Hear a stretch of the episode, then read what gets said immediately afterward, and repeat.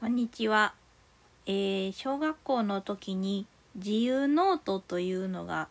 ありましてですね、まあ何にもあの罫線が入っていないまっさらな紙がノートになっているというものなんですが、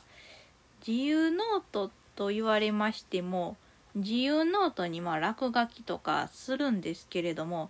結局その自由ノートの紙の中にしか収まらなくって A4 サイズの。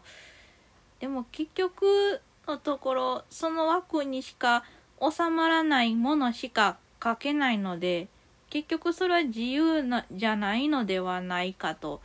最近思いまして本当の自由ノートっていうのは何を書いたらいいのかっていうところを考えたところ何も書かないのが自由なんじゃないかなって思いました。書かないというのは無限だからです。